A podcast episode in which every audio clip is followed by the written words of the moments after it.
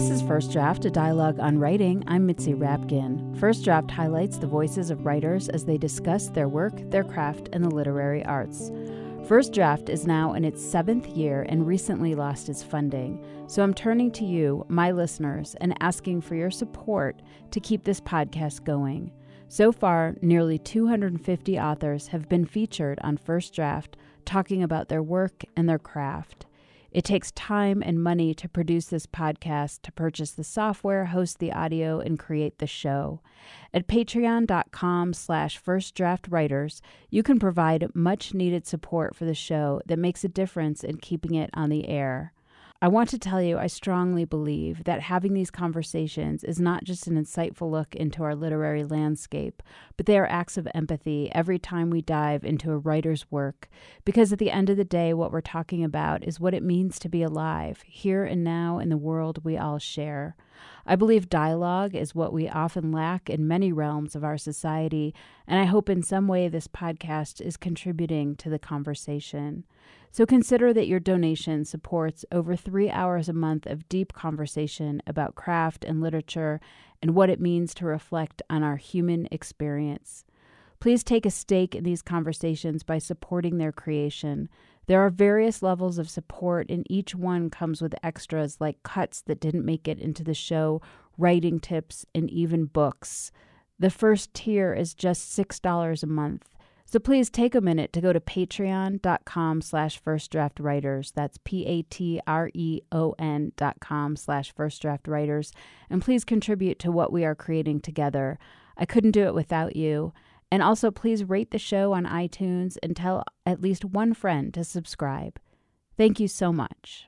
My guest is Peg Alford Pursell, author of Show Her a Flower, a Bird, a Shadow, and A Girl Goes into the Forest.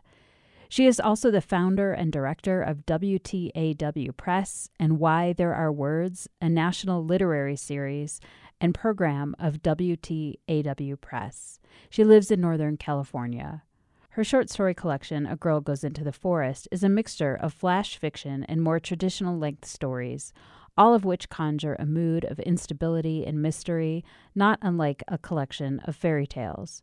The 78 stories in the book focus on the complexities of being female in the world and the challenges of female roles, whether they're mothers, daughters, siblings, wives, nieces, or friends.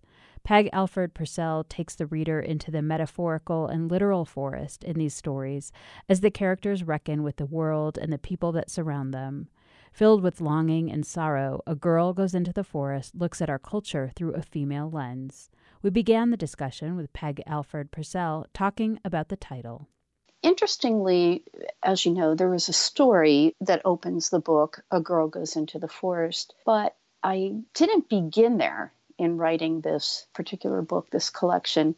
That story came somewhat later in the process. And, you know, the story and then the title came to me at a, a certain point where I, I don't know how or why, but it reminded me of those kinds of jokes. You know, a dog walks into the bar, and there was something about it that a kind of, um, you know, a kind of playfulness or lightness that I really liked. And so when it came to me, I just, I really couldn't let it go. You know, sometimes you come up with a title and it's just, it's just a way to get the thing going. And, you know, later you realize you need a different title entirely or it was just a you know a springboard or something but in this case even though i questioned that idea or that thought well maybe you know this is just a was a kind of a springboard. It i couldn't let go of it. I couldn't let go of the story. It just had a sense of of rightness and um, just that kind of implied even if people are not really aware of it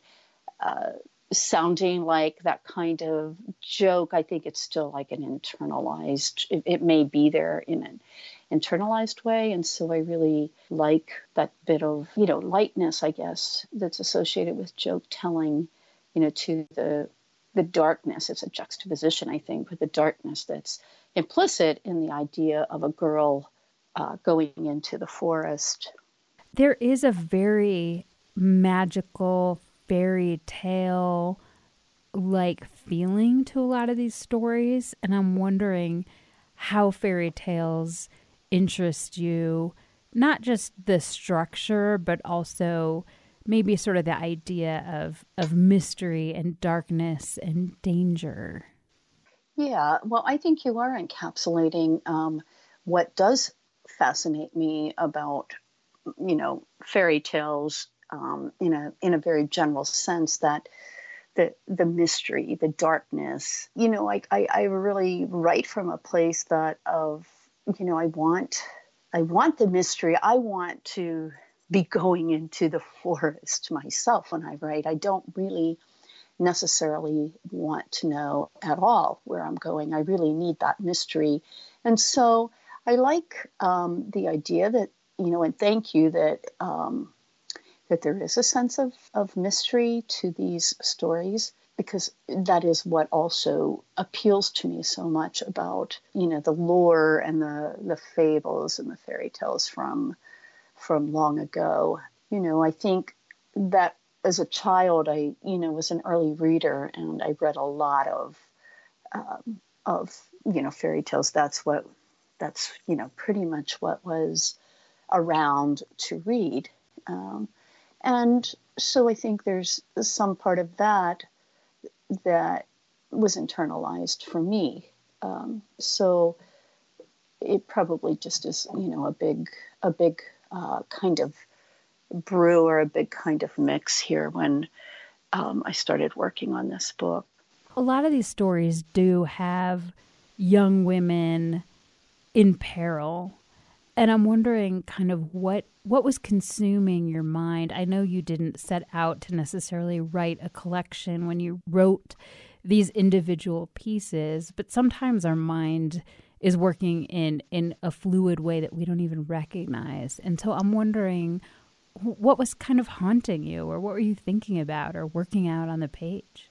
Yeah, you know, I think you're I think you're very right. I think that our, our, our minds are working in ways that we're not always at all um, quite conscious of. And you know, for that, I'm, I'm, I, as I said, I'm grateful when it comes to writing. I don't, you know, I really am one of these people who uh, write to discover. You know, I mean, I know it's practically a cliche, but I am somebody who uh, does write to figure out what I'm really uh, thinking about, but when I started writing the stories for this book, as you sort of got at, I you know I really didn't know what I was doing. I didn't know where any of this was going to go.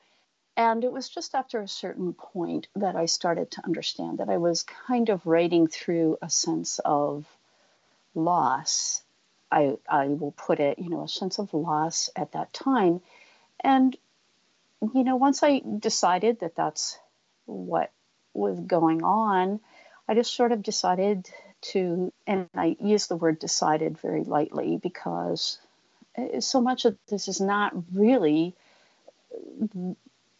you know, really conscious, like sitting down and making decisions, but um, as you do in revision or or later in in um, in the process of putting a book together but I, you know, felt that I would just let myself um, go there and just see what came up. You know, it was sort of the thought was sort of like, well, I seem to be really writing about this, at least even metaphorically, you know, losses that, uh, you know, when a girl goes into the forest, that metaphoric, metaphorical forest, there are um, there are losses and there are also, you know, transformations, I think of it, transitions in life. And I decided to just, you know, really see what I really thought about that, thought and felt about it by just, you know, putting it all out on the page. And, you know, that was very anxiety producing, but also liberating at the same time. And I think it, you know, it was I, think I was able to do that because I was also promising myself, well, you just put this all out there. It's not as if anybody ever has to see it, whatever, whatever comes up. But you know, it is an exploratory process for me to find out what do I really think and feel about about these sorts of transitions in life. And by that, I just mean, you know, what what takes place inevitably as a result of living our lives. You know, our our parents grow old, they, they become, you know, sick. Relationships can strain and break and transform. Our children grow. They're just these sort of with each of these kinds of transitions and changes. There, there are inevitably there are losses. Loss is part of it. So, I think that's kind of what was happening. And at the same time, you know, I feel like there are uh, the the political landscape was certainly part of that.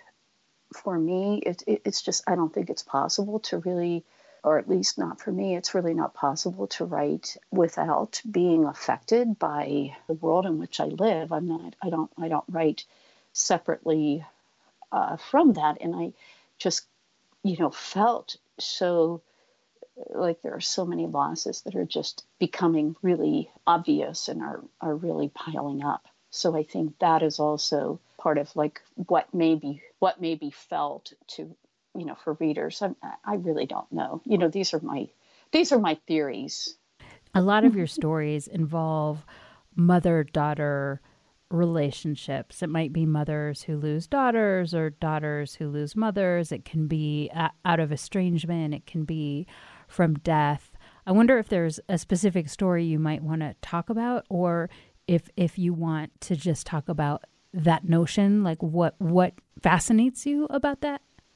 You know obviously mm, i'm a daughter of, of a mother and i have a daughter and it's particularly at this time in our culture, there seems to be so much that's really, what can I say, it's just affecting me very deeply and looking at what a difficult path women still have, girls and women still have. You know, how far we have not come is just how I um, feel about it and I think about it. And so there are so many ways in which the, this the the systems in which we live in are not are not healthy and uh, create so much damage for really um, generations of women, and uh, that's very you know that's very much on my mind. And there's uh, like some in- inevitable things that that we do, you know, which I try to get at as in in entering the forest. It's you know that we have certain kinds of agency, though we don't particularly have everything that we need maybe to to be equipped. I think there are just these sort of huge difficulties yet for women in um, using their agency. So uh, you know, I think I get at, or I'm trying to, you know, that's one of the concerns in the book. I, I'll, I'll just put it that way. Well, one of the things you, you say in the book is relationships fall apart at the drop of a hat. I think what's interesting about the fragility of, of relationships that can fall apart, and it's, I think it's really good for fiction as well as real life, is that when maybe one person in the relationship doesn't know that their relationship is troubled. Because I noticed there was, at least in one story, like a mother who I think most of her relationship with her daughter was on the phone. They didn't live in the same place. And I don't think the mother exactly knew that their relationship was troubled, but the daughter did. And I'm wondering mm-hmm. if this is mm-hmm. if, if this is something that you think is necessary for fiction or that fiction's just reflecting the life that you see. Yes, I, you know, you you are absolutely right. I mean, one of the most important things that we can do in fiction is really show uh, two characters that are at odds, not necessarily in a you know overt way, but they're at odds in their own lack of connection, in their own interiority, and what they may or may not think about the relationship or uh, you know about one another. And um, I also think that how well do we really know one another is always an interesting question to me. So in that way, you know, the fiction can reflect that that question to me, you know, that interests me. But on its own, I think to create, you know, interesting stories, one one very, you know, you have to have some conflict. There has to be some dramatic tension. And so while very small things can be happening, like the story that you talk about with the phone call, there's really not a lot uh, a lot of action that's taking place in that story. It's really focused on the phone call. And so the conflict and the, I'll, just call it the dramatic tension, is really uh, what's propelling that story forward or what's interesting about it, let's say, is the fact that the two characters really don't know the other's perspective on the relationship. What do you try to aim for in these flash fiction stories? And I guess what I'm meaning is creating that tension and conflict is that a different experience than short stories and novels? Because some of your stories are a paragraph long. And how do you approach flash fiction from a craft point of view? What are you trying to accomplish and what do you think it needs to be successful? Those are really great questions. I think one of the most important things is you know when you're working with flash fiction or you know these hybrids are very very, very short pieces. The compression, you're just working, you know, you're really compressing so much into a very short space, you know, on the page. And that process alone drives so much tension. And I think it's crucial to really understand that you know, longer story, you know, something that's more, you know, of traditional length, you're really teasing out these compressions. That has a whole other sort of set of ways that that you have to work with that so as not to lose lose the reader's attention you know i never I, I don't really know what form something that i'm writing is going to take when i start writing it it's almost as if the form itself kind of takes over the writing and i you know i can't i can't necessarily write to form i can't sit down and say well i would really like this to be a 20 page story you know, it just doesn't work that way for me. You know, I think it's really in revision that I look at the difference between lengths of stories and decide is this working or not as it is and and kind of look at look at the differences in how the movement through time and how much how how do you really get that kind of t- um, tension that you get in a very short compressed piece in something that you know goes over the space of many pages instead? You laid out the structure of this book using some quotes from fairy tales and i'm wondering if you could talk a little bit about what you used and and why you thought of that idea and, and what it means to you the, book is set up in nine sections each, which is introduced. It has an epigraph. It's introduced from lines from one fairy tale, The Snow Queen. And it just so happened that when I knew that the book, as I was calling it, was finished, I was looking at how I wanted to structure it. There are 78 stories, you know, as, and as you pointed out, some very small and some some longer stories. And I, uh, you know, was sort of looking at okay, what stays in, what goes out, what needs like another one or 12 revisions or whatever. How does this add up? How do I create a rhythm for the reader, you know, moving from one or two page stories to then a longer story and then back to another sequence of very short stories. I was really concerned with the rhythm. And, you know, I know that some of these very small stories are really intense, and I feel that. You know, this is the feedback I've gotten, and so I feel that the reader needs time to to sit with one or another of these intense stories before you know it's not something that a reader can just necessarily flip through. So i was looking for a way to you know work with the rhythm and you know really try to structure it in a way taking into all these considerations looking at sort of the overarching themes. And at the same time i was thinking about you know i was involved in thinking about something about fairy tales and looking for in what fairy tales, you know, does the girl have agency and is not, you know, it's not um, one of these fairy tales where, you know, it needs to be rescued by the prince or or whatever. And that's how I came to and was thinking about the Snow Queen because in, in this we have little Gerda sets off and rescues or uh, little Kay. So because that was all in my mind, you know, the best the best way that I can say, you know, it seemed like there were echoes of of that fairy tale in in the stories or or vice versa. And you know once that just came to me that I could you know really look at at, at that story closer and make it work you know give it give it give another level or layer of of meaning i guess uh, you know then that's what i set out to do. So that's that's how that happened and that's how i think of it as working.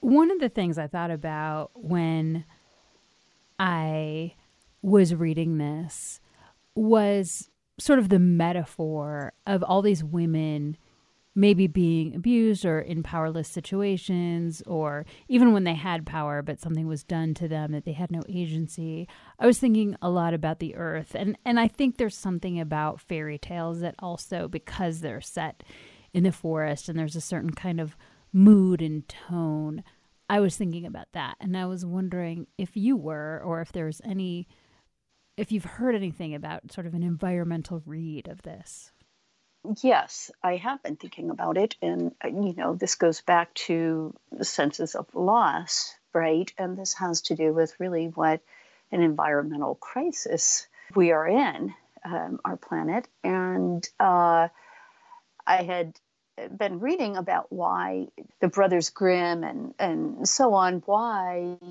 stories were set in the forests. And at that time, the, forest was really communal land, communal property for everyone, and it was there for everyone to enjoy. So, you know, I, I, mean, it's taken on a very dark idea. Oh, you know, going into the woods and, you know, Little Red Riding Hood and so on. Um, you know, the real reality was that this was property or land that everyone that everyone shared. And so, you know, I'd been reading about that and thinking about it, and you know, also learned that uh, you know we are losing our our forests all over the world as they once existed, and though there's a lot of efforts to reseed uh, trees and so on, they aren't the same trees. They aren't even the same um, species. So, you know, it's a lot to think about. And, you know, it, again, it's another kind of loss all of its own, really.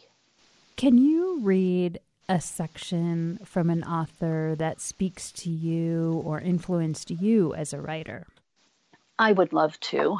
I will read something from Virginia Woolf's last novel, The Years. There must be another life, she thought, sinking back into her chair exasperated. Not in dreams, but here and now, in this room, with living people. She felt as if she were standing on the edge of a precipice with her hair blown back. She was about to grasp something that just evaded her.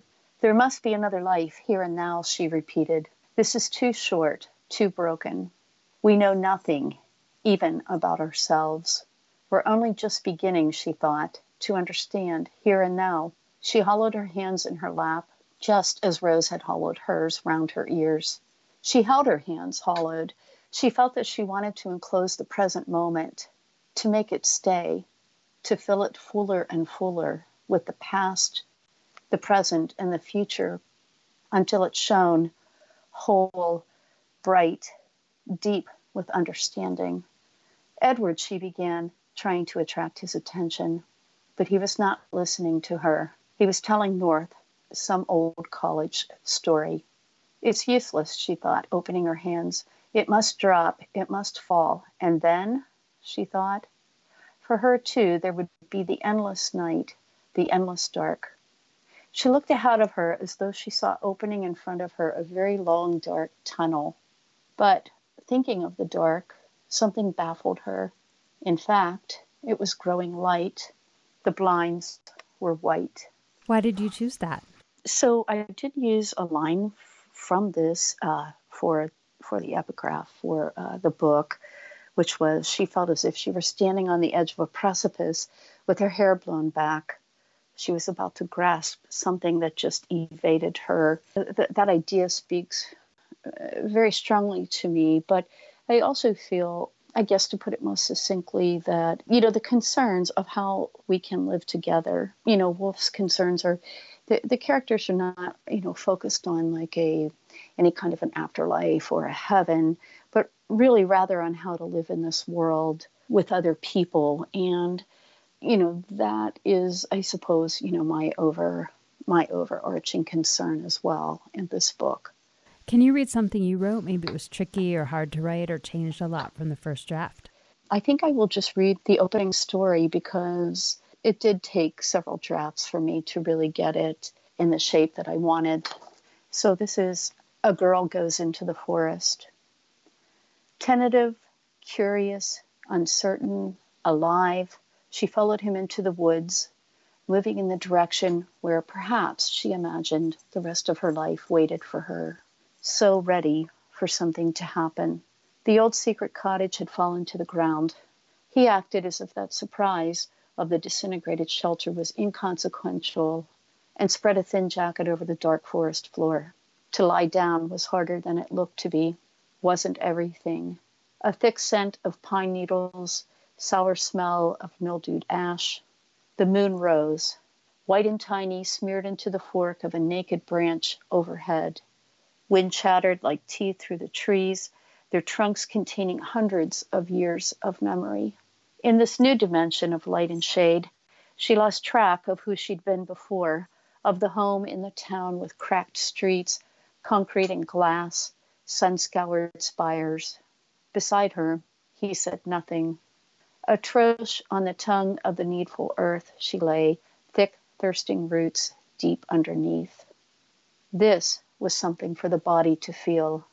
There's so much for a body to feel before it goes, returns to its simplest elements carbon, hydrogen, nitrogen, sulfur. Full night must eventually come on. Its deeper chill.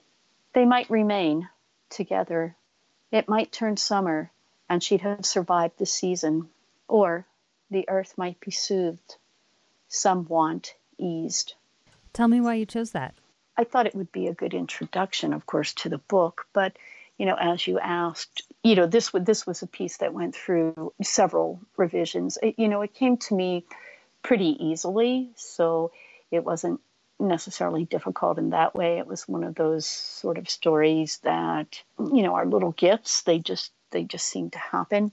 But yet, when I knew that I was going to open the book with it, you know, I lost count on how many revisions. And so it was, you know, one that, you know, disturbed me more than more than more than the others. It seemed that it was going to carry so much weight for the book and it just really kind of haunted me so that I kept reworking it until I, you know, could finally let it go. Where do you write? Where do I write? Well, I normally I write in my I have a space of a room in my in my home, and it even has a little standing desk. But I also am a member of the Writers Grotto in San Francisco, which is a a um, collaborative workspace, and I uh, go in there uh, once a week. I try to get in there at least once a week. So um, so it's a mixture of both of those. And what do you do or where do you go to get away from writing? I, I think the easiest, um, and uh, you know, and sometimes I just really need easy is to um, walk, and so I'm a, I'm a, you know, a big walker and and, and hiker. Um, on the weekends, I you know, there's so many beautiful places in Northern California to hike, just wherever you go so but you know i like to just really um, i live in a neighborhood that i really feel lucky to live in. And uh, if something is really if i'm really working you know hard on on something and it's just not coming it's great to just be able to you know put on a pair of shoes and, and start walking around the neighborhood.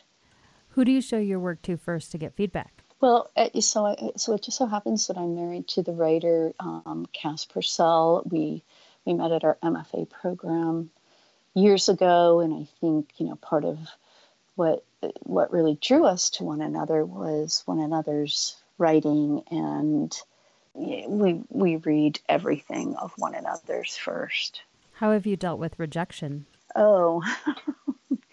well, you know, I think I think in the beginning, I think it was kind of difficult to, you know, I, I don't I don't I don't think I felt prepared for it at all. You know, I had some kind of early um, successes that you know I didn't I just didn't realize how lucky they were, and when when that um, when those you know were no longer you know just happening and I started to get some rejections that felt surprising and strange. It was just something I had to, you know, I had to become accustomed to, that I had to learn, you know, and I had to learn that it really just goes with the territory, which was something I, I didn't understand. Now, of course, I do understand that, and I realize that really, you know, if you're not receiving rejections, then you're really not putting any work out there. You know you're not sending anything in. So it, you know it's so it's just one of those things that that I that I just hold in the back of my mind that of course there are going to be rejections. It's just it just goes with the territory. And what is your favorite word? Oh favorite word lark. Lark as in um, not just not the bird necessarily though. I love birds of all kinds but lark is in you know a spree, you know, let's go on a lark, you know, it, it, there's something about the sound of that word that just seems to sort of fit what the what the thing itself is, something something fun, something out of the ordinary, something playful. You've been listening to First Draft Dialogue on Writing. My guest was Peg Alford Pursell, author of the short story collection A Girl Goes Into the Forest. You can follow First Draft on Facebook. Just look for First Draft Radio Show and click like, and on Twitter at First Draft ADOW. You can email me at firstdraftwriters at gmail.com. The theme music for First Draft was produced and performed by Murph Mahaffey. Please take a moment to support First Draft and contribute to keeping the program alive at patreon.com slash firstdraftwriters. There are plenty of extras for becoming a member, and your donations help to keep the dialogue going. I know you might be listening in your car or when you're on the run, but please consider coming back to your computer at some point and donating to First Draft. That's patreon.com slash firstdraftwriters. And please rate the show on iTunes and invite a friend to listen. Thank you so much for tuning in and supporting First Draft. I'm Mitzi Rapkin.